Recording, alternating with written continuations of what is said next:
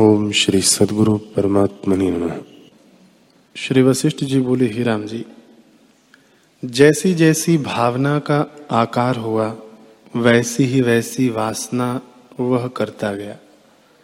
जैसे जल से सींचा हुआ बीज, डाल, पत्ते, फूल और फल के रूप को प्राप्त होता है। वैसे ही वासना से सींचा हुआ जीव स्वरूप के प्रमाद से महाभ्रम जाल में गिरता है और जानता है कि मैं मनुष्य देह सहित हूँ, अथवा देवता या स्थावर हूँ, पर यह नहीं जानता कि मैं चिदात्मा हूँ। वह अपने को देह से मिला हुआ परिचिन्न और तुच्छ रूप देखता है।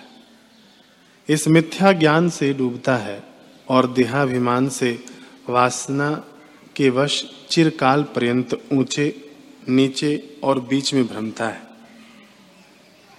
जैसे समुद्र में आया हुआ काष्ट तरंगों को उछालता है और घटी यंत्र का लंगर नीचे ऊपर जाता है, वैसे ही जीव वासना के वश हो नीचे और ऊपर भ्रमता है।